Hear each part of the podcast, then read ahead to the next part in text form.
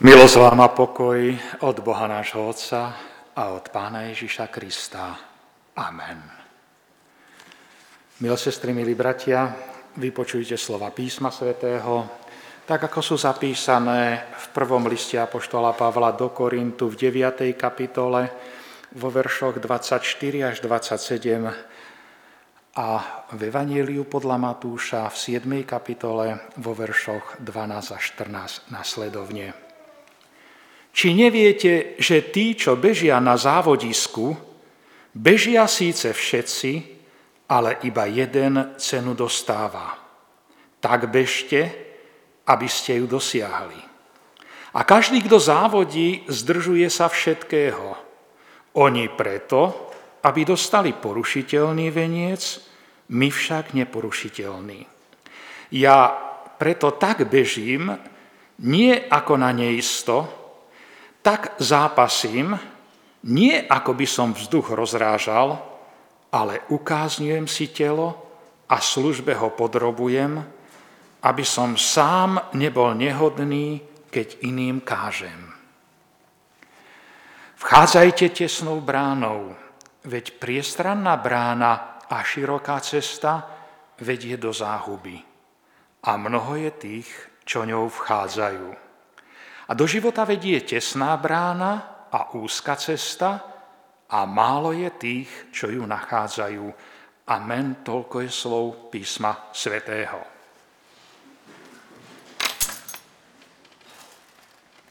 Bratia a sestry, duchovný život, tak ako každý život, má svoje zákonitosti, za ktorých rastie a sa rozvíja, a ktorých zanedbanie spôsobuje úpadok a degeneráciu. A práve téma posvetenia, téma dnešnej druhej pôstnej nedele nám to pripomína. Posvetenie nie je stav, ktorý prichádza automaticky do nášho kresťanského života bez toho, že by sme sa pričinili. Neprichádza sám od seba. Naše telo v mladosti rastie bez toho, že by sme sa nejak zvlášť o to snažili. Ale náš duchovný život rastie iba vtedy, ak sa o to snažíme. Ak vynaložíme určitú námahu, ak dodržiavame určité princípy a vnútornú disciplínu. Čo je však to posvetenie, o ktoré máme v živote zápasiť?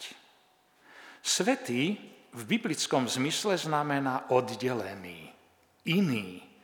A myslíme tým na Pána Boha.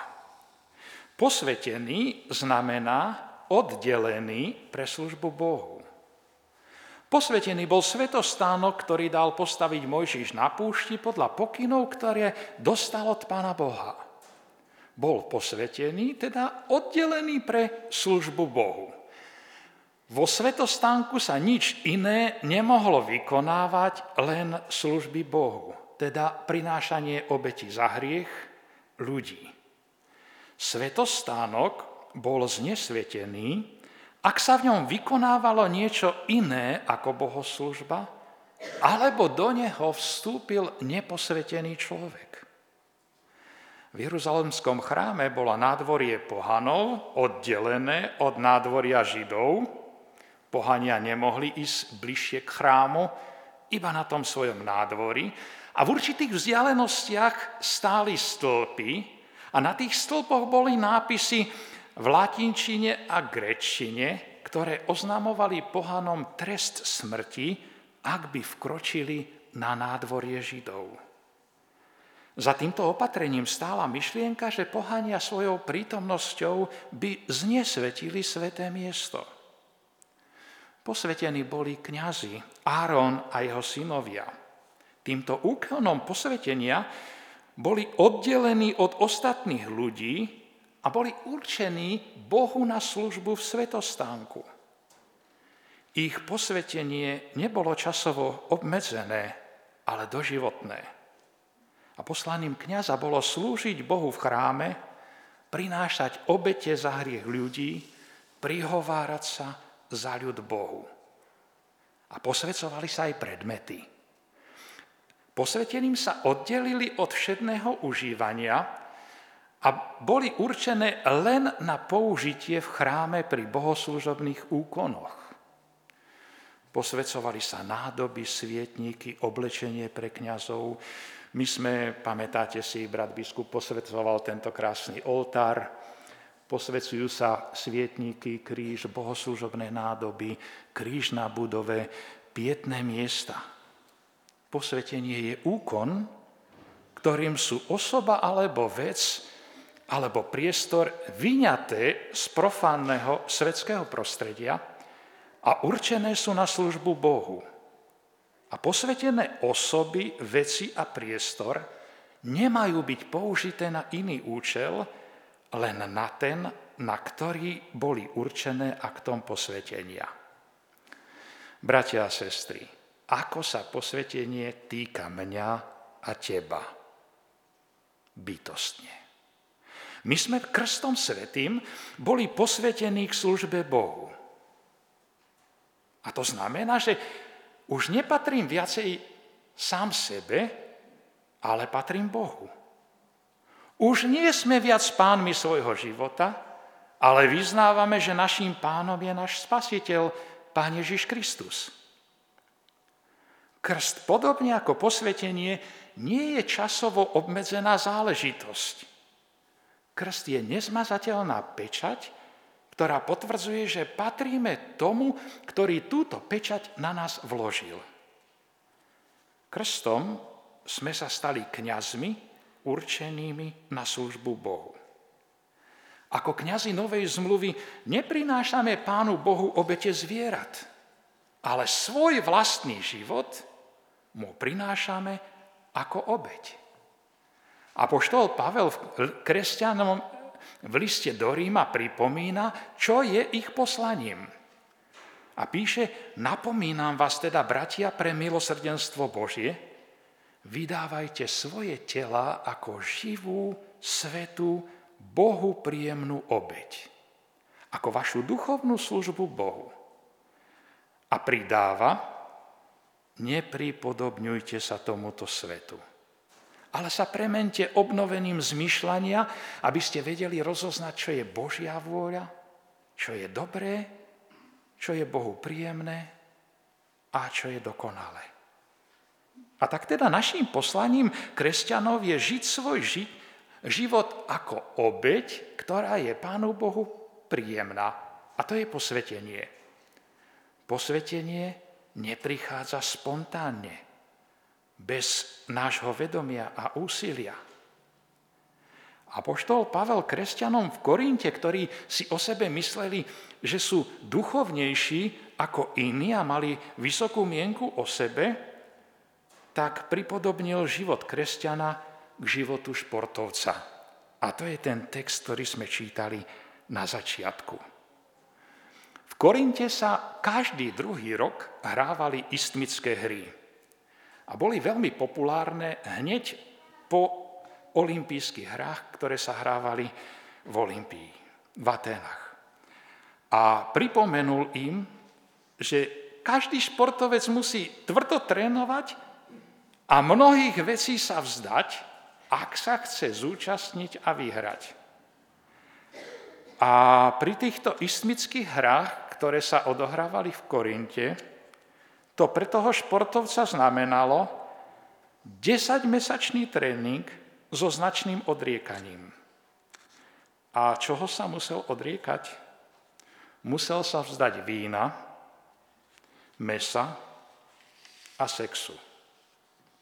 Ak sa športovci takto pripravujú, aby získali pominutelný veniec, ktorý bol v Olympii uvitý z olivových vetvičiek, O čo viacej seba kázne by mal od seba vyžadovať kresťan, ktorý túži získať veniec väčšného života.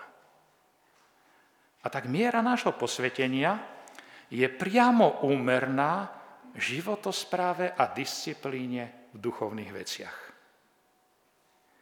Nielen kresťania v Korinte zabudali na to, že k životu viery, k posveteniu patria seba disciplína, ale zabúdame aj na to aj my, ktorí sa hlásime ku Kristovi v 21.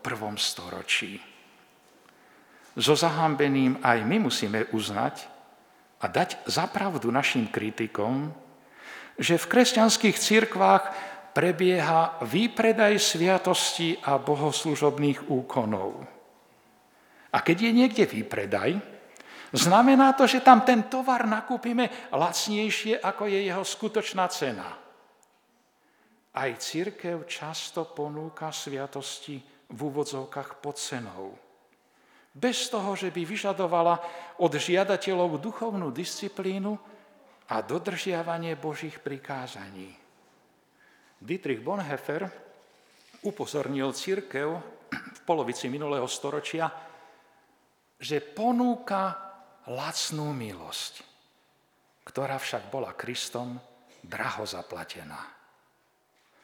Seba disciplína, ako v oblasti tela i v oblasti ducha, to nie je taká jednoduchá záležitosť. Vyžaduje si naše úsilie, naše seba zaprenie, odhodlanie, vytrvalosť. Je to jednoducho zápas, ktorý prebieha vo vnútri medzi našou starou prirodzenosťou a medzi novým životom v Kristovi. A tento zápas trvá celý život, kým žijeme v tele, telo bude bojovať proti duchu a duch proti telu. Duch je síce hotový, ale telo je slabé, povedal pán Ježiš ospalým učeníkom, v Getsemanskej záhrade. A tak sa stáva, že to telesné výťazí nad duchovným a vtedy žijeme ako ľudia bez Boha. Keď však duchovné výťazí nad telesným, vtedy rastieme v posvetení a zažívame vo svojom živote Božiu prítomnosť, moc Ducha Svetého, Vtedy máme silu milovať, odpúšťať, obetovať sa pre druhých. Sme ľuďmi nádeje. Niektorí kresťania, keď počúvajú alebo čítajú tieto slova apoštola Pavla v tomto smere, tak ich považujú za príliš asketické a radikálne. A hovoria si, netreba to až tak brá, vážne brať.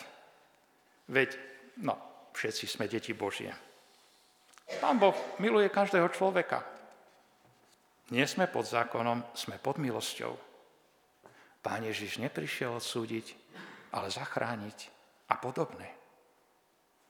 Ale my si v kázni nahore čítame výzvu pána Ježiša vchádzajte tesnou bránou. A dodáva, do života vedie tesná brána a úzka cesta a málo je tých, čo ju nachádzajú. Tesná brána a úzka cesta, to sú obrazy pána Ježiša o živote viery. Tesná brána je tak tesná, že ňou prejde iba ten, kto sa vzdá svojho ja, svojho ega. A do centra života si postaví pána Ježiša Krista. Ak máme prijať niečo nové do svojho srdca, musíme sa niečoho starého vzdať. Ak máme žiť svoj život s Kristom, žitý ako obeď, ktorú darujeme v láske Bohu a blížnym, potom sa musíme vzdať svojho života, ktorý sa točí iba okolo nášho ja. Úzka cesta je náročná cesta.